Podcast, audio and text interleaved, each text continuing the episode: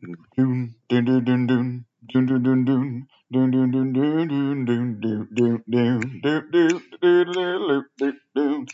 It's the Dune Podcast with Jesse Draham, and he's killing all the gods, and he's saying it's a Dune, Dune, Dune, Dune, Dune. Hey, what's that hill of sand? It's a worm come bite off your hand. Uh, out here in Arrakis, maybe a girl will give me a kiss. This fell apart. Guys, it's the Kill Your Gods podcast. Just a very brief intro on this one. Uh, you can see me this Friday, September 24th, at the Flying Fish Brewery in Somerdale, New Jersey. If you are in Philadelphia on the 22nd, this Wednesday, I will be at Monster Vegan at uh, in Center City. That'll be at uh, I think that's a seven o'clock start time. Guys, this is a very tough time for me, and I feel the podcast is probably suffering a little bit. A little bit. I, I stand by every episode I've ever done, especially this one with the hilarious Sam Padgett. I keep trying to call her Sam Padgett, but I, I fuck up. I always want to put an R in there. but, uh, yeah, I'm not doing as many songs. I'm not promoting the way I would like. Guys, it's it's really hard being out of work right now. I am out of work. I am not eligible for unemployment. I fucking I had such a bizarre moment the other day where on Saturday night I was so desperate for money. I I was a caterer at a wedding and then less than 24 hours later I was interviewing for a job where they were actively talking about artificial intelligence passing the Turing test and how they want to make sure that the applicant for this position is prepared for that moment of artificial intelligence taking over translation duties. And God, I am so ashamed of my white trash roots that I fucking hated that I had to put on a suit and serve cocktail wieners. And then here I am talking fucking quantum mechanics the next day in a job interview that I might get. This, these are weird times, but uh, as you know, these last few months, or you might not know if you're a new listener. Hi, this is the Kill Your Gods podcast. Previously, I Hate Infinite Jest. I knew we were going to hit a little bit of a snag during the move because a move is big. And then we moved, and then I got covered head to toe in poison oak for a few weeks, which was painful. Look up my personal Instagram at Jesse Draham at all the things. And then uh, I lost my job, and it sucks. So, unfortunately, things are going to be wonky until they level out. But hey, the episodes are still great keep checking out all the things. If if you want to make a monetary donation uh, at Jesse Draham on all the things, Venmo being one of them. I don't know. I'd appreciate it. I'm just trying to fucking get through. But in the meantime, we got bigger fish to fry and we have bigger worms to sand. We are on the planet Arrakis. And we're back today with pages 186 to 253. This will be wrapping up the final. This is in the latest pressing to the uh, Ace Books pressing, wrapping up part three of book one. Check it out and check out Sam Padgett. Doon doon doon doon doon doon doon doon doon doon doon doon doon doon doon doon doon doon do do do. Watch out for runaround worms. They'll eat your butthole and your wife too. Da da da da ba da da. Keep away from run around, run around Duke Atreides. Hey, hey. Oh, Duke little Duke, Duke, Duke Duke little Duke, Duke. Bite down on the tooth. Wow. And we are back on the Kill Your Gods podcast and we are talking Dune, finishing out book one today, starting with page one something. I don't know. Look at the last episode. It'll be in the description. I just don't have the time right now. And uh, wrapping up book one, my guest this week, she is a very funny comedian. And uh, I'm trying to remember, you're a previous fan of Dune, or was this your first time reading it? I don't even remember. So I tried to read Dune when I was going on like a high, like backpacking trip, but the book, like I have this copy, it's like a really fucking thick one with the appendix and shit in the back. Hmm. So I let my friend borrow it because I didn't want to carry it, and then it took me years to get my copy back. So All right, we need to have a whole discussion just on that. But uh, Samantha Pradgett, everybody. Padgett. There's no R. Why the fuck do I always say your name that way? You add the R in there, the hard R. I don't like it. It's it, you know what it is. Just that name, Padgett. It, it already sounds a certain way, but I think Pradgett gives it like a Dickensian. yeah. thing. Oh, it really sounds like I'm gonna like be very anal about how many moments my workers spin by the fire. Exactly. You're either going to be a terrible boss or you're going to die of dysentery in somebody else's like in, in somebody else's moral uh moral journey. It feels like. No, it's true. It sounds like I have like I I'm on a first name basis with the debtors prison guards. It is, and I know I've done this so many times with you. I just cannot remember. There's an R in there. It feels like, but anyway, God, I want to have just an entire discussion on just like Folly Biantahi or who like loans a book out because I don't think I loaned George Carlin's autobiography out to a friend of mine like 10 years ago. I still see this friend all the time. I see it on the shelf, my book that I loaned to him. He has not read page one, but he will not give it back because I'm, I'm going to get around to it. See, that's what you gotta do. Uh, you have to leave threatening marginalia in all your books. Like, even if you don't think you're gonna borrow it out, just say like, "Hey, fucker, I know what you're doing," and just have that on page like 70. Like, this book is filled with threats of mine. Like, Okay. Yeah, That'd be great. Just like page 88. Like, if you have not reached this page by April 27th, 2023, you are a piece of shit or illiterate or an illiterate piece of shit. my favorite type. I don't like shit that can read. That's true. Nah, shit, shit needs to be kept simple. Can't know what's happening out there beyond its realms. I'm also gonna add about dude. I did read the last like 20 pages. I think like just now. Yeah. it's probably the most intense part. I love it. Paul's autism kicks in full force. Ooh, you know what? I haven't heard him described as autistic, but I guess uh Literally, the whole time he's just like, all I could do is take in data, and I'm not sad that my dad died. It's like, oh my god, all I can do is think about how things are playing out in the future. like, my dad has died. I I should be sad, but I'm not. Too many things to think about. oh shit, sorry, I just gotta play chess in my head real fast. Yeah. So, but all right. So, what is your actually real quick uh, anecdote? I just said all that about terrible people borrowing books. I might be the worst though, because I once borrowed a couple books from my cousin, and when I returned them, he called me complaining that there was a blood stain on one of the pages, and I don't know how the hell that happened. That's uh, Actually, no, I have done a similar thing because a lot of times I'm reading, like I absentmindedly pick at my face and I start bleeding, and then like certain type of books, especially like thick, like you know, softback books, are like really easy just to like sop liquids into. Oh yeah, no. If you ever need to clean up a crime scene, grab like an old fucking like Vonnegut off the shelf, and it will just absorb. Go go grab that copy of Mice and Men that your your dad bought to not look like the fucking piece of trash he is, and that'll like get it right up. I'm I- I'm a bit of a picker too. You remember I just got over that poison ivy, but I still have like cuts on my legs because I just can't stop scratching. Yeah, no, I'm a big picker.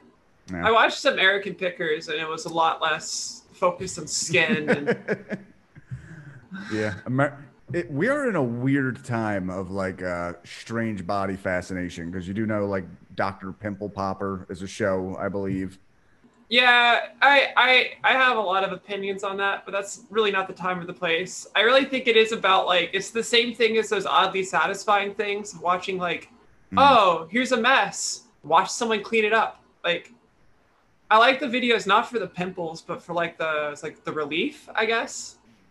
we are we are getting down to like the nitty gritty of human subconscious where it's like before we used to get these itches scratched like uh through like stories and art and now it's just like oh no you could like if you hear somebody talk like this it's actually that's that's all you need this entire time little asmr Watch out, I'm bumping up, dude. so what is your uh, literary background are you big into sci-fi in general Uh, yeah, I really do like sci-fi. Um, I basically I spent a lot of time at the beach growing up, and there was a little bookshop like within walking distance of where we usually stayed. and they always had like it was a certain issue of Philip K. Dick books with like a very simple cover. It was like mostly white, different color for the text, Mhm. or a lot of Dick, a lot of Vonnegut and stuff like that. I, I, I read some trash sci-fi too. Like I actually have a um, oh my god, I can't remember his name. Uh, L. Ron Hubbard. I have a few L. Ron Hubbard novels that I, I've read. I don't remember them because they're just like the kind of like trashy sci-fi. I, I But- keep meaning to go back and read him. For those unaware, that's the founder of Scientology. But he also, like, his entire writing career, he was just straight up on like Benzedrine and uppers, enough that like he had the slogan first draft, last draft, get it out the door. Yeah, he also read a lot of like Western novels too for a bit. He was trying some some cowboy tales, which I like to think of the alternate universe where Scientology is just kind of like a bunch of cowboys. Ooh, yeah, that's. and then Space Tex came down and he chased them varmints into the volcano. yeah. God, it's funny you mentioned that. I I maintain that the best bookstores I have ever been to have all been adjacent to a beach. Those, Well, that that's a great place for bookstores, honestly. Like Mhm. either the beach or the mountains, anywhere anyone like gets a cabin. I think where there's a lot of people who like, I'm just gonna pick up a book. mhm. Like, I mean, bookstores are good everywhere, but those are the ones that like really smell weird. This Yes. this aforementioned bookstore had an aquarium too, and there were They- like books above the aquarium. So I just always thought about like, teach these fish to read. they, they always reek of their surroundings, uh, almost like like the book itself was birthed from the sea, and like Yeah, dragged through a, a tortoise nest before it found its way onto the shelf. I, I remember the the beach bookstores too, especially because this is in the Outer Banks. There was like no lack of Clive Cussler novels, and I, I I think Clive Cussler novels are hilarious because like I don't think I've ever seen one of them wherein it wasn't like left in a beach house and like in a position where it was in front of the sun and everything was like horribly faded on the side. Like God. they are forgotten books. Like any fucking abandoned beach house is gonna have like the Clive Cussler anthology. See, th- this is why one of the many reasons to be against Kindle and ebooks is there is nothing matching that. Like we were talking ASMR and Dr. Pimple Popper, there is nothing as satisfying as like a sun bleached book cover. Yeah. Honestly, the, the only I, I like Kindles mostly because like I, I even hate to say this, like of all the media that I pirate, I think I feel the most guilty about books. but I, I pirated a ton of books. Like I read pretty much every I think it was uh up to like the fourth book in the Hitchhikers series I read on a Kindle. Um Hmm.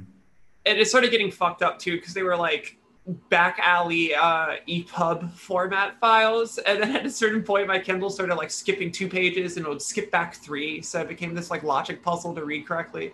Uh, that always is uh, the fun part of piracy is when it becomes so complicated that it really would have been worth more your time to just buy it. Yeah, well, and that point too, that's when I'm like, okay, like I could pirate this and struggle, or I could spend the money on it and understand that, like, I don't know. The problem is, like, I had, like, the, again, my copy of Dune, if it will let see, is like really fucking fat. So, like, it was really hard to read all the left side pages because I would have to, like, rip it open. Like, it was, Mm. I had to, like, sit. I couldn't read this in bed.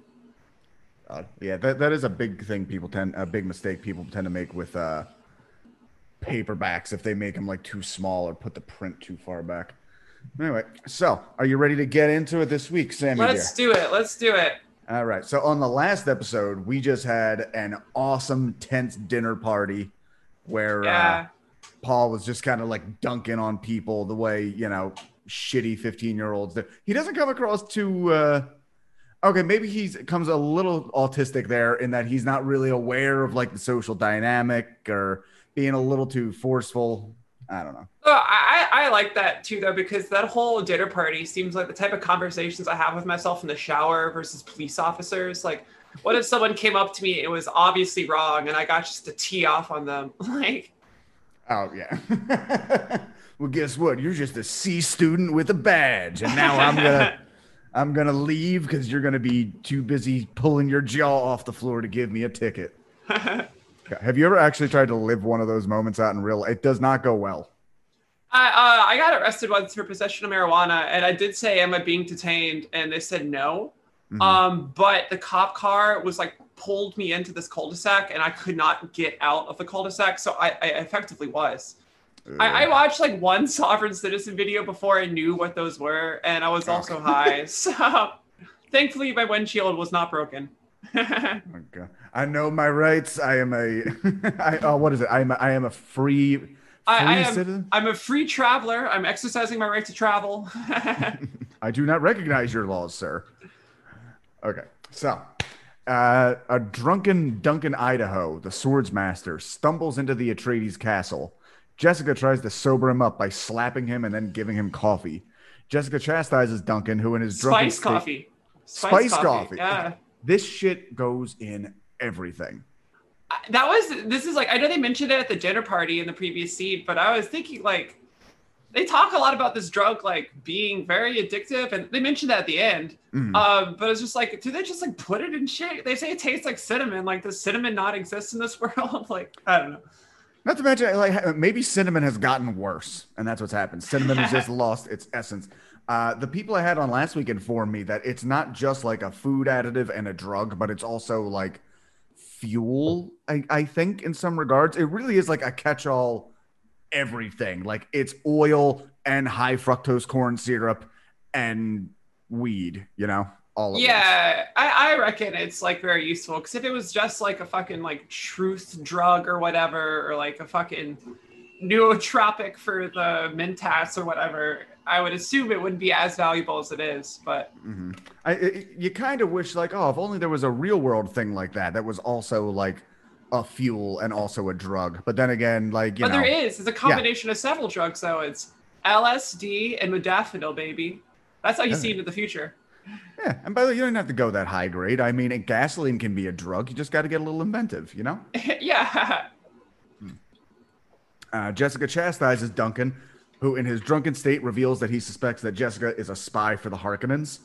Uh, need to say, drunken sci-fi is a topic that needs to be explored a little bit deeper. You don't see it often enough. I'm just trying to think of all the other great moments that would be better by, you know, just just a little bit of booze, like Darth Vader, Luke Skywalker. Like, "Eh, I'm I'm your father, you little shit. You think you can take your old man? The, the first thing it made me think of it, and this is this is fantasy, but in the Discworld, they talk a lot about like the reverse wine or chrono wine or whatever it is. It's like uh you basically like you will be hung over randomly and then you'll start getting drunk and then you're like oh shit i drank reverse wine and then at some point you'll drink the reverse wine and then you'll be sober Wow. that, that almost feels like that should be a sci-fi thing one of my favorite alcohol concepts in fiction because have to look sometimes it happens to me. I'm just like sitting around. I'm like, I'm hungover, but I've done nothing. Oh. okay. Uh, so Jessica, shocked, calls Hawat to meet with Duncan. She confronts him with his suspicions and tries to. Also, wait. just another thing, Yueh, Dr. Yueh is there in the scene. He's That's- there also trying to sober up Duncan, and he is. That's uh, right. Yeah. He is the okay. By the way, yeah. Just interrupt me whenever you have something to say. yeah. Um. Yeah, I keep forgetting Doctor Yueh is there. Uh. With his fucking his fucking uh SoundCloud rapper Diamond Drip on his head.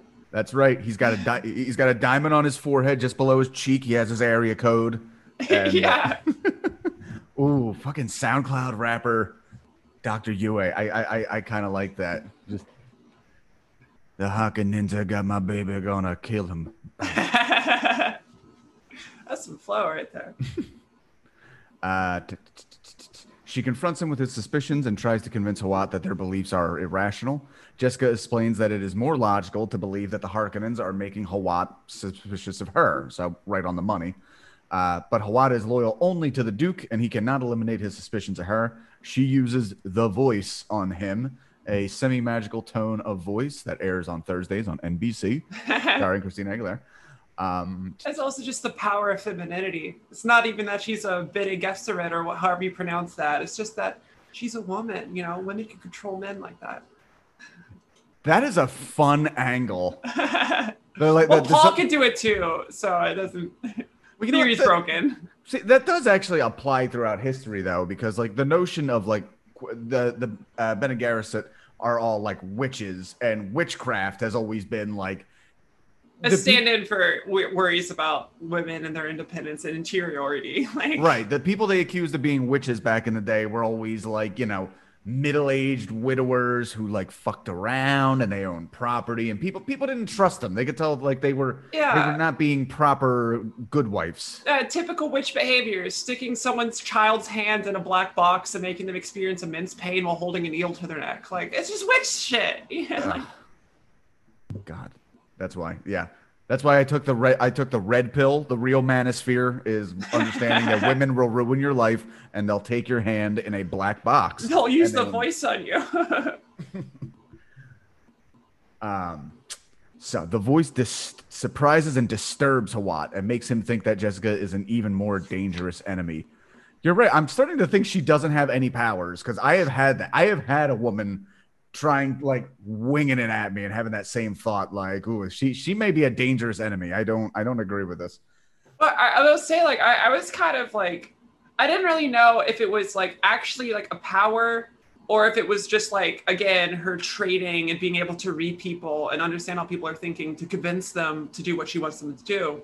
And it wasn't until like they're on the, the Thopter at the very end of the book where I was like, Mhm. okay, no, it's this fucking Jedi mind trick shit. Like, That's the exact wording I was going to use. Yeah. yeah. Although even at that one, she's she's winging she's winging some ass at him. So Yeah, I know. There was like a time where it's like she slunked around sinuously. You know?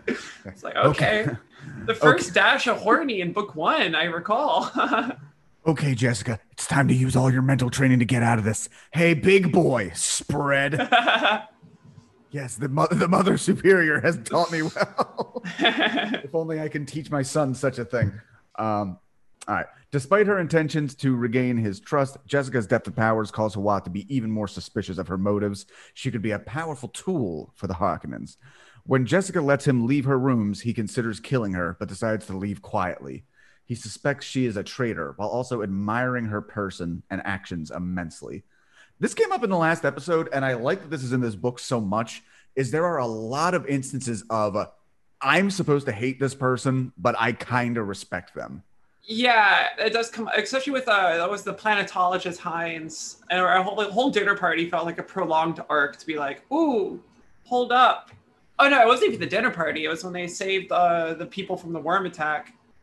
Right. Yeah. The whole Yeah. time he's like, oh, okay, this Duke actually gives a shit. Like, oh, okay, his kid's not a moron.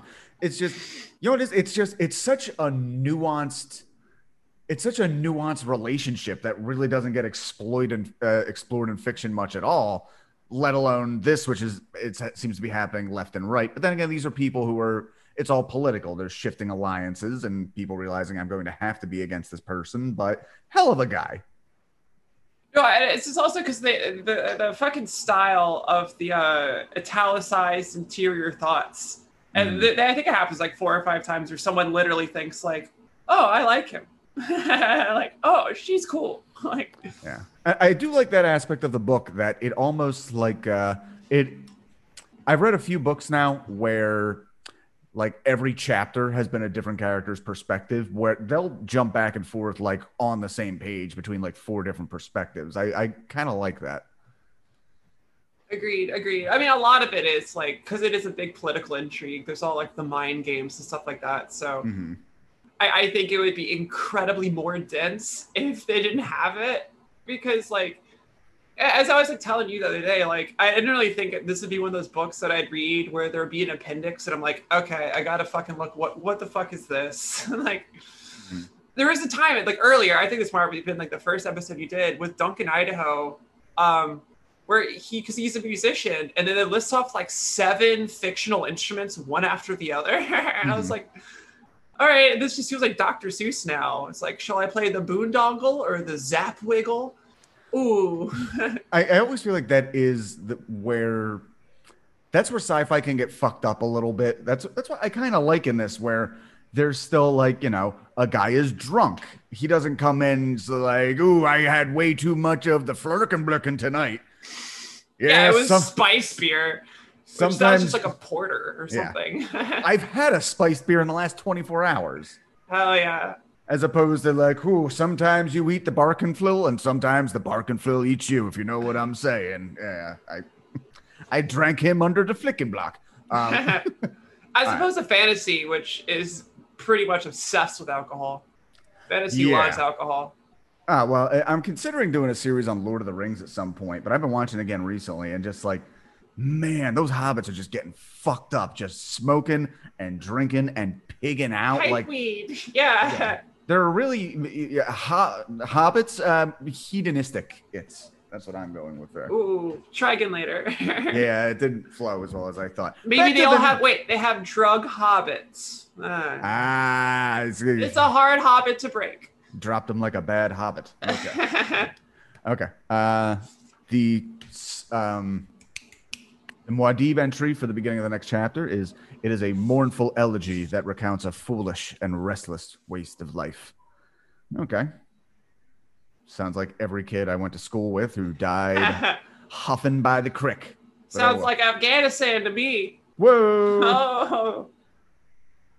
Man, I've been having a lot of thoughts on just how much I don't care about the troops lately. Anyway, late that night, late that night, Duke Leto is uh, pondering a strange note he received. Leto hurries to waken Jessica and make amends for making her think that he, uh, you know, suspected her. But walking down a hallway, he hears a strange mewling noise. Tracking it, he discovers the smuggler Tuek has been stabbed to death on the floor. Hey, fucking all smugglers are bastards. ASAP.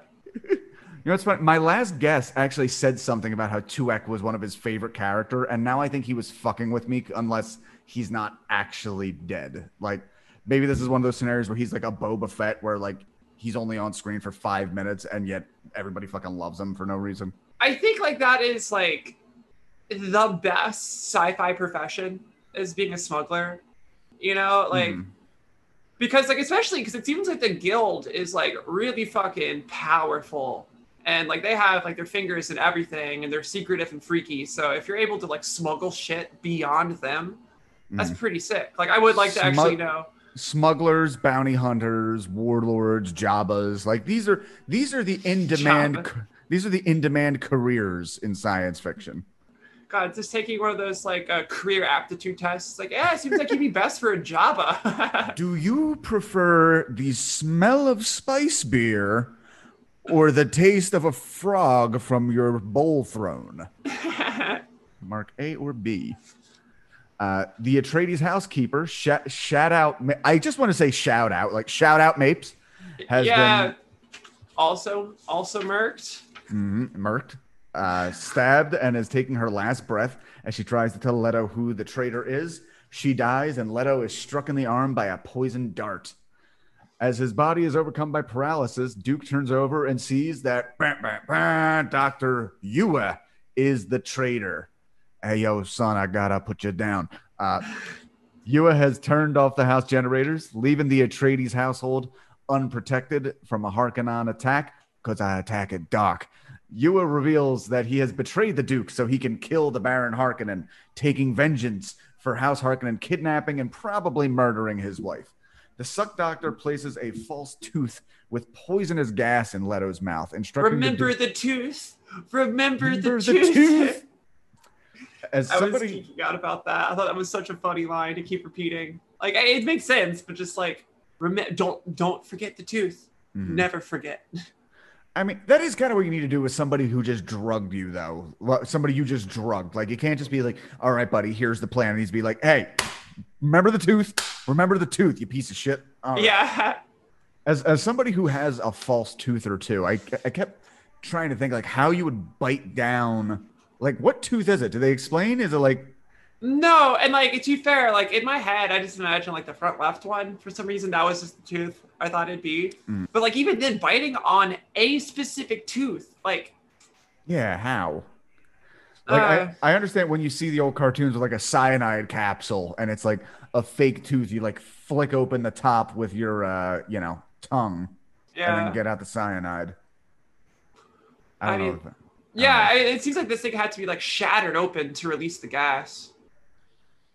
I, I don't Hmm. know. Yeah, I thought a lot about that as a specific thing, and that's like such a specific part of the plan too. Like, oh, it's gonna be indistinguishable from your actual teeth. They're not gonna catch it on the poison snoopers or whatever. Yeah, like, how how much poison is in this? That like how close can you get? I don't know. It annoys me. He just needs to be like in the general vicinity, and I guess everyone will die. Oh, but like we know what happens in that regard, though. but Yeah, So Yueh feels badly that he's betrayed the Duke, so he tells the Duke to bite down on the tooth when he is brought before Baron Harkonnen.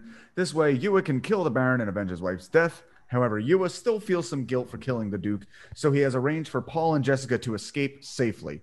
He takes Leto's ducal ring, or ducal ring, to give to Paul as a sign of his true intentions for Jessica and Paul to be spared. That is a bummer. If somebody just comes to you in the night, it's like, all right, listen, bad news, you're going to die. Good news, it's like, wait, I didn't ask for any of this. Like, I said good news. You There- get to kill your enemy. like what else could you ask for? Your kid lives, your enemy's dead, you know. nothing personal, kid. Nothing personal. I just need to take your life. yeah, I think he actually says something. I think he says nothing personal, which is awesome. If only they knew how much of like an anime trope that would be today. Yeah. Uh, that, that always pissed me off in like mob movies. Where it was always like, hey, nothing personal that I made sure your kid's going to grow up without a father. It's only business. like, you dumb wops. Just go get a job at the dock. You're all. You, look into some of that stuff, and a lot of these old mobsters, it really is like a pyramid scheme. Like, there's one guy at the top with millions, and everybody else, it's like you could have gotten a fucking associate's degree and made What? as much money, you asshole. There's actually a good. It really is like an MLM because like a lot of the money you make in the mob is just having a bunch of people in your downline who just kick up to you. Okay, so you and I were uh, at the South House last night, where uh, the is it Manic Comedy? That's the name of it, right? Uh, yeah, the branding is pretty uh indecipherable. Because Okay, mostly it's just the, the open mic that's advertised with Yu-Gi-Oh cards on Instagram. No. Uh, so um, right outside that that establishment is uh, the apartment me and Neil Wood both lived in when we first moved to Philadelphia. So we were there when South House first opened, and because it's like South Philly, we were friends with the bartender. But like there were like old school Italians dropping in all the time and just telling like egregious mob bullshit stories. Oh, those are the best. All right, and this one dude who came, and he's like, "Hey, let me get a beer. Hey, this is a good beer. Hey, get, uh, don't worry, you're you'll be protected by the native. you're under the black umbrella now." And it's like some fat, like twenty six year old, like fucking idiot. I'm No, gonna get killed, but okay. there- there's a guy, like I'm in North Philly, but there's this dude who shows up at the poppy store and he gets drunk and starts demanding like extra treatment and he keeps repeating, he's like, Do you know who I am? Do you know who I am? I'm five star. I'm five star. And he'll just shout that as he like leaves the room. Oh, God. And he's my neighbor. He lives in the house right there behind this wall. Be be careful.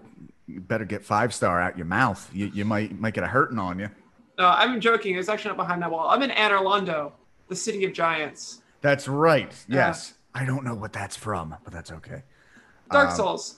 Oh, okay. Again, I am so fucking far behind on my books. I'm reading these books that everybody else read in their 20s because none of my friends read. So it's like just me alone on a little literary island.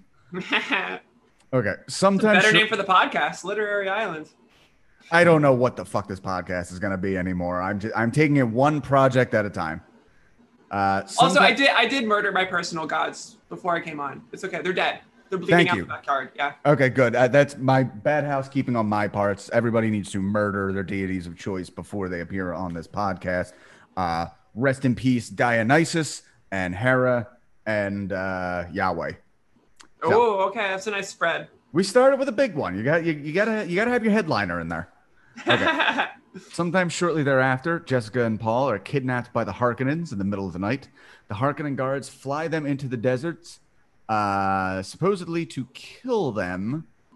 Jessica seduces the two guards, and they fight over her until one guard kills the other. So poor poor Paul is here watching his mother like really wing it at these guys, and they're already they're, very gross already because they're you know looking in the back like we're supposed to go leave them in the desert for the worms but i mean she's kind of a looker yeah, but I got a a worm waste. right here. I got a worm right Oh. here. Uh oh, worm sign in my pants. Boom, boom. might not be sandy but it's a little bit salty how you doing so yeah um Yeah, and somewhere in that scene too, Paul, like I, I the amount of things Paul is trained in just like kind of like makes sense. You know what I mean? Like he's the fucking gifted uh, magical boy, whatever. Mhm. But they do describe that time where he hits like a fucking pressure point kick on one of the guards, where he's like pushed out of the plane. He's like, haha, no, and like kicks him like right in the liver. Mm. Which again, it sounds like ooh, Bene Gesserit training, or did he just kick a guy in the balls? You know? Well, he also has like fucking ninja-ish powers too, and it's unclear whether or not it was a setup. It's just like earlier when he just like grabs the hunter seeker like in midair. True, Like- true. Okay, so we do have a little bit of precedent of him having a little bit of like Matrix shit here. Yeah. I mean, I don't know how fast that thing is. Again, like I, I can't judge the speed of a hunter seeker, but I, I, I do still think the Hunter Seeker was like a pawn. Like they were supposed to find that. I think. I think so too. But like, you know what I mean? It's still a test. It's like they still put the fucking poison needle to his neck, knowing that he was like not gonna mm-hmm. die. The Gom Jabbar, which I still remember because it was one of the first things of like, oh, they're gonna throw all these words at me with no fucking context. Okay. Yeah. Also, Gom Jabbar sounds like a, a type of like EDM they play in like Northern Europe. He, he sounds like a local British punk legend who, uh, you know, was fucking huffing paint in the early 70s. and he doesn't know who he is anymore, but man, that guy was a legend. Uh, he was now- Gom. And now he now he lives in his mom's shed and likes cats. Uh, so yeah, Paul is secretly awake, trying to calm his despair and work out an escape plan for him and Jessica. The pair are flown into the desert by two Harkonnen gods, gods, guards. Um, at Kill your guards. Okay, Kill your sorry. guards, Paka. At Yueh's suggestion, Baron has ordered the mother and son to be killed there so that their bodies will be disposed of by the worms. So there's also a whole thing here where like the Baron wanted he needs them to be like destroyed because he's doing all this, but like the the, populace cannot know that like the Emperor was involved in all of this. So there needs to be a little bit of like mystery. plausible deniability. Yeah, I, I that was also a pretty big uh like moment, I guess, in terms of like understanding the story. Because I really didn't think that much about like the emperor and the actual like imperial planetary government or whatever. Because it's not mentioned that much. It's mentioned a bit when they arrive at Arrakis and like, oh yeah, no, they ordained that we take over this place now. Mhm. And there's a brief mention of like CHOAM too, who we haven't really fucked with that much in the first book. Yeah, it's it, it's a weird scenario where like it seems like the emperor everybody likes the duke, but like they agree he needs to go. So it's like, okay, yeah, you you you have my tacit approval. It's it's like Cambodia. Nixon said like, "Hey, don't do that. Do it." And people just went along with it. Uh, Paul, who is not gagged like Jessica, is able to use his limited power of the voice to persuade the guards to remove his mother's gag. The one guard is deaf and cannot be controlled by the voice, but Jessica convinces the hearing guard to fight him. One of the guards is killed.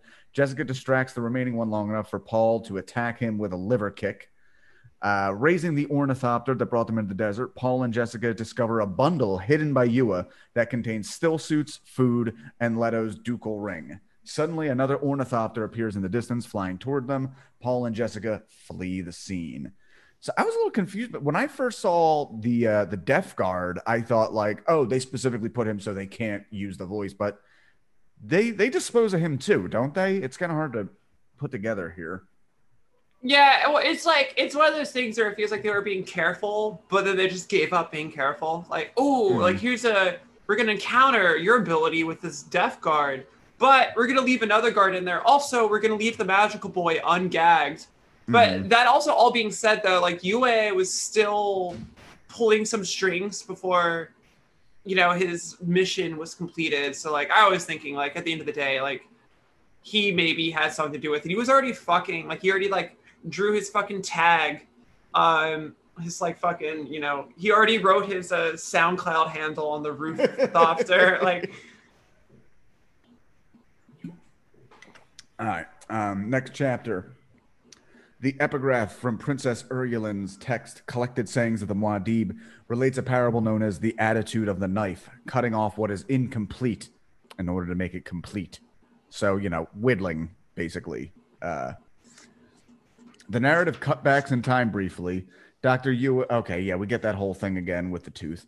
Um, the next one, Introduction to a Child's History of Muad'Dib. It tells the legend of that when Luke, Duke Leto was killed, a meteor was sighted in the skies above his ancestral palace on planet Caladan. Ooh. I, I, I this I cared for this one the least. I thought this was the dumbest one. it's just like, oh, he was a meteor. He was a good guy that the gods cared about. I don't know. like, Yeah, there always has to be some kind of like nature notice. Oh, so you want to talk some shit?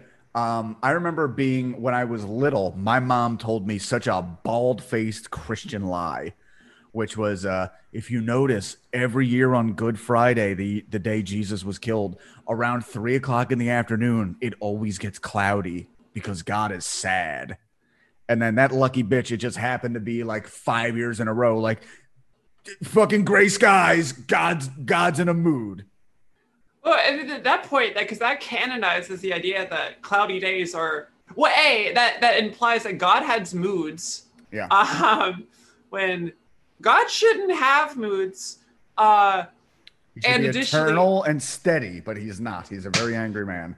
Yeah, I don't know. I mean, that's some like that's some pagan god behavior. And honestly, I fuck with that. I fuck with that. hmm I like gods that are inconsistent. You know, that beef. My god's gotta have beef. I'm waiting for paganism. I killed them. I killed them. So That's right. Yeah, I, sorry. I, well, that's a good thing with pagan gods is you always have more. yeah, you can always make more. I'm also still here. I just have to charge some things. Oh no, no, I can see. That's fine. Although it is funny, you do disappear as you move away from the background, just being absorbed into the giant world. Yeah, no, it's okay. I just killed Ornstein and Smough. And if you play Dark Souls, you'll know who those are. All right, I don't, and I game. won't. um, in Arakeen, Baron Harkonnen looks over the city as it is overpowered by his troops. Explosives set off by his soldiers destroy the rest of Duke Leto's army. So he's Yeah, like, he's using old-fashioned like artillery, and he even like thinks about that, which I just think that's like, pretty funny. "Ooh." Like, remember those? Remember artillery? they have las guns and gom jabbars, and meanwhile, like they're just fucking like throwing hand grenades at each other, and that's how the place is actually won over. So Well, like to be fair, like the uh, the weaponry of the world was a thing that's actually that's a lot of the stuff I did look up in the um index because they don't really explain shields all that well. Like they, they, they, they talk about like how they work, and there's the scene early when Paul is like sparring, and they talk about like uh-huh. oh it hits the shield and bounces off, and this I just picture, I just, I just picture like a personal bubble. I, I honestly imagine the fucking shields they have in like Halo or whatever, just like the boom boom boom boom, and it just like goes around their body, a little like hmm. electricity thing. I'm thinking more like Steven Universe, like just a literal bubble. He has hamburgers in there, all sorts of shit. Which Harkonnen, I'll tell you one thing I'm realizing as I do more sci-fi fantasy: fat people are evil, and Harkonnen Yeah. is presented as a little, little chubby buddy. Oh Uh, no, my god! Like I, the most, uh, all the Harkonnens were introduced. Like the first ones are like so hilariously evil that I Mm-hmm. love it because there's like not only the Baron, but there's his Mentat Piter. Yep. Who's just like an insane sicko. Who's just like yes, murder. That's just- He also seems a little dumb because uh, well, he he he has a he's uh, uh, addicted to whatever drugs. That's right, Like yes. spice and a bunch of other shit. Like he's, a you know, he's supposed to show you like how far down you can go. Mhm. Yeah. So uh, the Baron reflects on the award of re- the reward of Arrakis that he has promised Piter for helping him defeat the Atreides. He's secretly planning to only leave Piter in charge of Arrakis for a short time before replacing replacing him with his own nephew, Feyd-Rautha. Uh, they call in Dr. Yueh to present himself. Although the Baron has promised to reunite Yueh with his kidnapped wife, it's it's exactly it's it's the action movie thing. Like you said, you'd reunite me with my wife. Like I did. Bam! Shoot I know. I thought that was so funny. That took me. I thought that was so funny. I was geeking out at that. Just like, yes, you'll meet her soon. oh my god, no! I, I I shrieked when I read that. I was like, oh no! like, Uh, the Baron states that their bargain was for Yueh to betray House Atreides in exchange for the Baron freeing his wife, etc. So uh, the soldiers bring the defeated, defeated Duke Leto before the Baron. Now conscious, he gains some hope when he hears that Jessica and Paul have escaped their cage. I also, to be fair, another detail I like is that they did have to wait for him to sober up over like an hour. Oh, It seemed yeah. like it's like, is he awake yet? Nah, nah, he still doesn't know what's going on. He tries to pull the same shit too, like, ah, so my great adversary, Duke Leto, how would you like to see your. He's not looking at me. yeah, How much did you. yeah, no, they have up, that little up. conversation. Yeah. I'm trying to lord my victory over you. It's like, I like uh, he pissed himself. Okay. I like to think that that was like an intentional, just like Yueh thing, where it's just like, ah, I'm gonna fuck with the Baron a little bit more. like, Uh, the Baron demands that the Duke reveal where they've fled, which Leto does not know. And they keep doing this back and forth, like they're give me going the codes. Give me the codes. Yep. like, And Piter's like, he's uh, Piter here doesn't have his torture kit, but I'm sure he can improvise. And Leto's like, I, I don't know. uh, I, I, this is such a funny scene to be honest. Like, it sucks that the Duke died, but like, it was in one of the fucking chapter inscriptions. It said that he did, and also like, of course he's dying. Yeah, Like- they, they say that right away. If you if you have Space Jesus, Space Joseph is not living long. You know. Yeah, exactly. But I, I just I, uh, from what I understand in the Dune series, uh, some of them are prequels, which gets more into the Duke's life. So he he gets his story, but this isn't his story. This is Paul's. Uh, uh, so the Baron leans down to the Duke to gloat over his defeat and threaten torture, and Leto remembers to bite down on the false tooth implanted by Yueh. The Duke, he remembered the tooth. he did. He remembered the tooth. It worked, Doctor. You yo remember the tooth though when I come around. Uh, sacrificing his life to kill the Baron. Unfortunately, he the Baron literally is just breathing out, and just by the fact that he's exhaling, he immediately like he sees Piter go like cough, and he's like, "Oh fuck!" Hits the shield. Uh, Piter and everybody else in the room dies, but Harkonnen managed to escape. A Sardaukar guard demands that Baron show him. Oh yeah, so there, a guard shows up. These were one of those guys. It's uh, one of the soldiers of the Emperor, but they've had to hide and be Harkonnens because they can't. The people can't know that the Emperor sanctioned all this. But he's Yeah. like, I need to see the body. I report to the Emperor. That's what I need to see. The Baron is actually. It's funny. He's actually having a bit of like an embarrassing dinner party. Like, oh man, he's gonna see all my guys dead, and he's gonna know I'm weak and I fucked up, kind of. Oh no, so embarrassing. we didn't Yeah. check his teeth. Well, Oh, boy, no. are my jowls red, but We forgot the teeth. Oh no. we checked the anus like eight times, I swear. Piter is definitely into that. Oh yeah. Piter is a I feel like bisexual icon for sure. I, I feel like any torture artist is gonna work their way to the butthole eventually. All right, the epigraph, uh, much like a long relationship, you're always gonna end up around the butthole. From the Songs of Muad'Dib, there is a lament for the fallen Duke and his legacy. So, fleeing from the Ornithopter, Paul and Jessica are caught quickly. Uh, they turn to face the ship, prepared to face Harkonnen troops, and Paul is consumed by anger. However, he recognizes the Ornithopter is piloted by Duncan, uh, Duncan Idaho, an assumption he makes quickly from the subtle clues in the flying technique of the Ornithopter. He reaches the conclusion that Idaho chasing them much faster than his mother, who only recognizes the swordsman when he leans out of the landed ship to urge them to hurry. A sandworm is approaching. They all jump on, and Idaho conceals Paul and Jessica in a ring of desert rocks. Idaho escaped the Harkonnen attack with Yueh's aid, and the doctor directed him to help Jessica and Paul. Jessica and Paul wait in a still tent, a temporary shelter, while Idaho leaves to help other Atreides survivors. Paul feels cowardly, hiding in the desert while others fight for his house, but he acknowledges it is the wisest action. Yeah, But that's does- when it, that's when his powers kick in too, right afterwards. Mm-hmm. Uh, Paul and Jessica are able to read the message that Yueh left for them alongside Leto's ducal ring and their bundle of supplies. The Suk Doctor has arranged the escape of house, key House Atreides members, even as he betrayed Duke Leto. So, playing all sides, his main thing was always his wife, who, you know, uh, he. I guess he figured like, well, best case scenario, I'm reunited with my wife, but she's probably dead. In which case, I'll at least get revenge. But he fucks up even that. He should have put two poisonous teeth in there. He wasn't thinking. Yeah, no, he, he should have put some poison in that Duke's ass. Yeah, exactly. Yes, because then they would have all calmed down, and then his bowels would have loosened, and then boom, you got an extra poop poison gas. Yeah, double tap. Or, yeah. Uh, he writes that by the time they read this message, the Duke will be dead, but they can take some comfort in the knowledge that the Baron will also be killed. Paul and Jessica realize that the Doctor hated the Baron. We already talked about this. In the time of this time of terrifying change, Paul feels a heightened intelligence and awareness of the events occurring around him. He gets all autistic. Uh, He finds like literally like long division problems, like like blink across his head. yeah, He beautiful starts mind. counting cards. Yeah.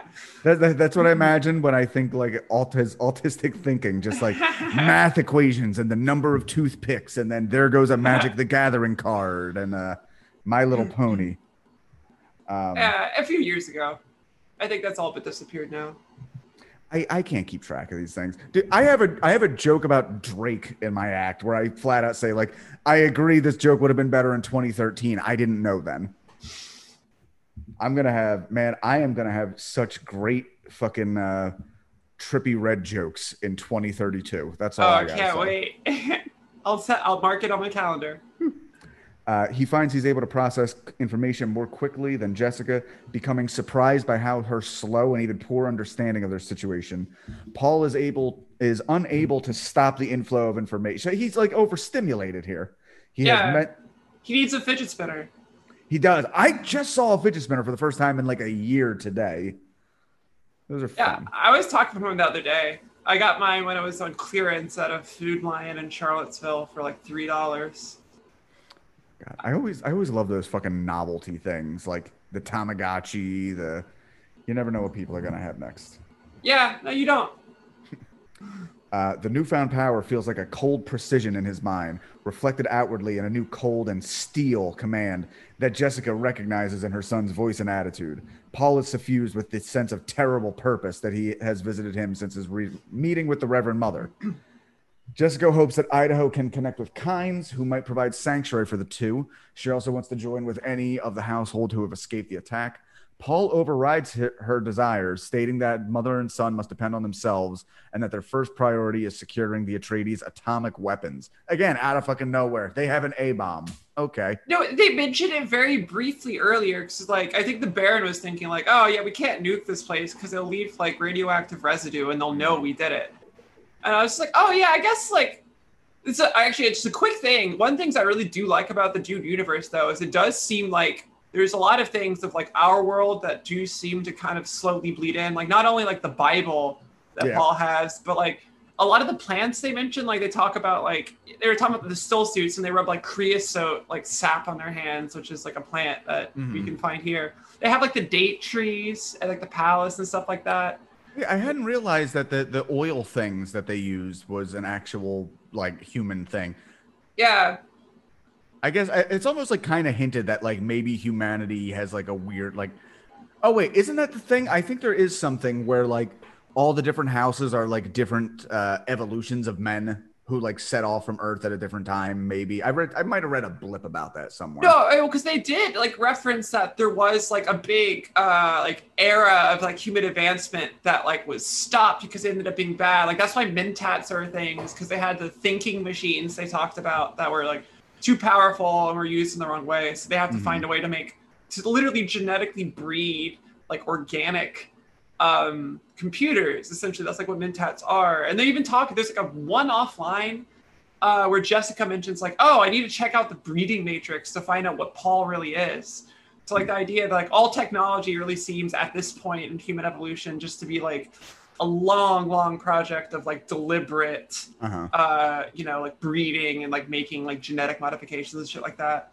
it, it almost feels like like our Earth has died but like Jeff Bezos and his crew got off the planet and Bill Gates and his crew and Oprah and their crew and they all founded these like great houses and now they're Yeah. all getting high in space. As one should. As you should. What else is there to do in space?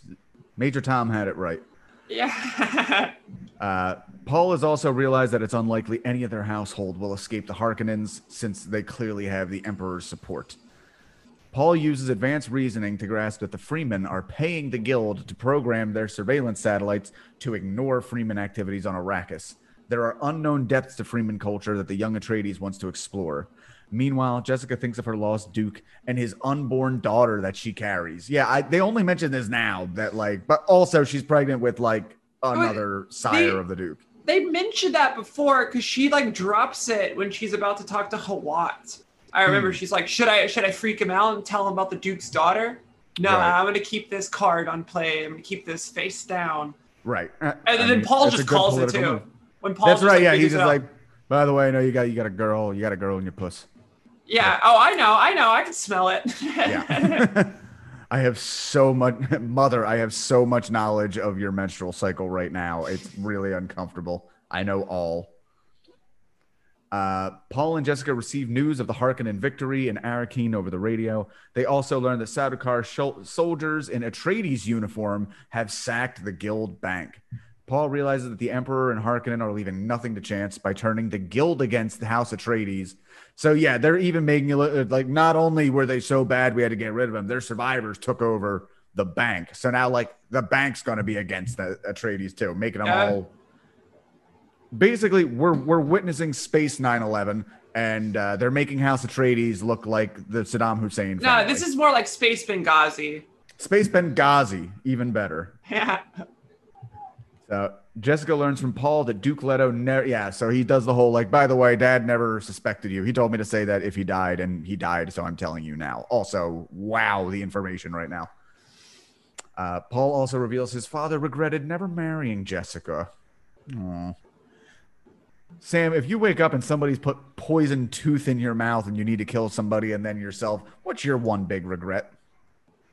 Uh, uh, I think uh, it's mostly just like that's got to be a shitty way to die with the poison tooth. Like, I think I would regret more or less that process of dying via poison tooth. Hmm. I like the way I honestly like. Uh, only way I want to die via my own volition is driving my car really fast into a municipal building. That's, Hell yeah. And it's like, ah, god damn it, I could have fucking wrecked City Hall. like, why do I have to do this? I, I, I- the message I would relay to any of my progeny would just be like, tell the mayor I wanted to kill him. Yeah. Whew, God, you- you're trying to use a suicide vehicle on City Hall. That's that's an interesting method. I like it. Yeah, no, straight up. That's all I want to do. Uh, all right. His mind is is spinning as he experiences foresight, seeing visions of thousands of possible futures stretching in all directions. So a little like Doctor Manhattan. There's just like so much happening, and he can see all now. Paul grasps onto the idea that this foresight may be the key talent that the guild navigators rely on to undertake interstellar travel. Kind of a leap, but all right. Uh, Paul also realizes that there is increased spice in the air and the food he has been eating. This mind altering substance must have augmented his already impressive cognitive powers, pushing his mind into a new state of awareness. He relates future events to Jessica, claiming that she will give birth to a daughter. His gift of foresight is strong, as Jessica has not revealed this to anyone yet. And now, the big reveal that Paul knows all the Yep. terrible truth that he and Jessica are, in fact, Harkonnens, and the Baron is Jessica's father. His identity purposely withheld from her by the Bene Gesserit. Who would be the most? Doesn't need to be anybody famous, but you suddenly found out that somebody is your real father. Who's the big shocker? Uh, Mike Tyson. Ooh, I could see the resemblance. I could see the resemblance. These fists, though. Okay. This is punchy and silence. They do they do my dirty work. Um, throughout Paul's visions of possible futures, he sees many paths in which the Fremen give he and Jessica sanctuary. He also predicts that the Fremen will call him Wadib, meaning the one who points the way. So he has his own like, oh, also I'm going to be God moment. Yeah, uh, he knew it. He knew it. I mean, like the, the the previous chapter, they were like, "Oh, look, it's the savior," and he's like, "That's pretty funny." They were calling me something that means savior when we were like riding around. Mom, that's weird. Why are they saying that? That's a little odd. Ma, what's a Mahdi? So yeah, very. Interesting. I'm I'm looking forward to seeing this in the new movie, just because I'm a, I'm a fan of Timothée Chalamet, but I don't think I've seen him get excited in any movie he's been in at any point. I mean, the movie Lady Bird, he has a sex scene and he looks pretty bored the entire time. So no, yeah, honestly, that it, this is a. It's kind of nice to like, I guess, through you know your podcast to get to be reading this, but also have the added bonus of like it tying in with a media property. All right. Well, that's the way I timed it out. Like, hopefully, the last episode of this will be dropping like just as it's dropping in the U.S. And it has like Hell yeah.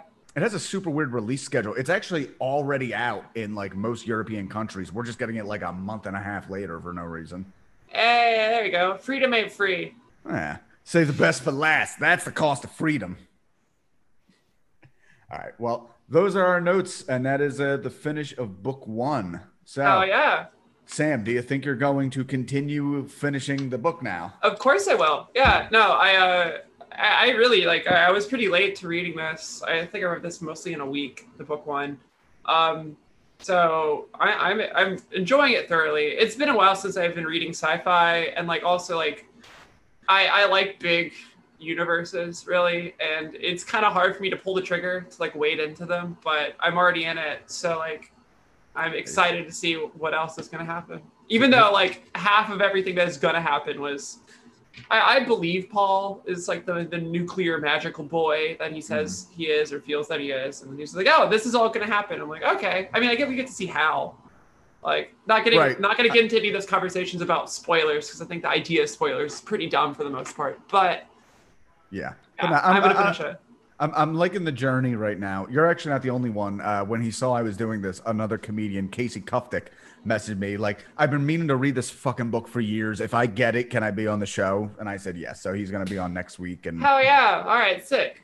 woo, I'm slowly getting the Philly comedy scene to read. Yeah, no, I appreciate that. This is nice. I, I honestly like. This is the first time I've sat down and like read a book in a while, and it's just because I was beholden to someone else to do it. But I enjoy reading. Like I, I've read so much in my life. It's just like I've been such a stasis, I guess. I also started recently too. I've been sober for like a couple weeks now, so like Shit. it's nice to pick up new habits in lieu of the old ones. Instead, you get to read about better drugs that you can never. I know. Yeah. It's Like, man, why am I? Why am I even gonna get drunk if I'll never get to get spice beer drunk? Yeah, I want to try the spice challenge. yeah, I'll take a, I'll, I'll, I'll take a spicy wide. That's a that's that's a, that's a spice beer, and I, I I don't know. I'm not feeling clever enough. This room is I'm in is too hot. I should have had the air conditioner on. But anyway, yeah, it's so- quite bright over there. It's dark in my room. It's I have It's, all my it's- lights on. mm, it's gray as fuck here, but I. Anyway, so yeah, that's our show. Uh, Sam, anything you have to promote? Where can we find you on social media? All right, so find me on Instagram at Samantha I Amantha. That's where I post all my show dates, and everything like that. Uh, also, if you're ever looking to go to bed and you need some soft tunes or you're studying, look up my SoundCloud. It's Sky Neighbor. Uh, I know I was making SoundCloud jokes, but it's very nice, relaxing music, and I'm proud of it. And I should have an album out soon. Another, a third album, but distribution's hard. Yeah, Sky Neighbor. Sky Neighbor is a great name. I like that. Yeah, you know that bit where like someone says something like, oh damn, bad name. That sounds like a bad Mm-hmm. name. Uh, I did that bit so much and that I was like, the last time I make that joke before I have enough music to release, that's just the name I'm gonna pick. And it ended up being Sky Neighbor. Nice. That's a good one. All right. Well, so yeah, so check her out on all those things. Again, that is Samantha Padgett, not with an R. hey, yes. Hell yeah. That still sounds a little Dickensian. That that works out. It still Just- does, yeah. It's it's a little more great expectations and a little less Christmas story. All right. Well, Perfect. Sam, thank you for doing this. Thank you so and, much, Jesse. uh, This is fun. Hell yeah. All right. And we'll see y'all next week for book two of Dune. Later, y'all.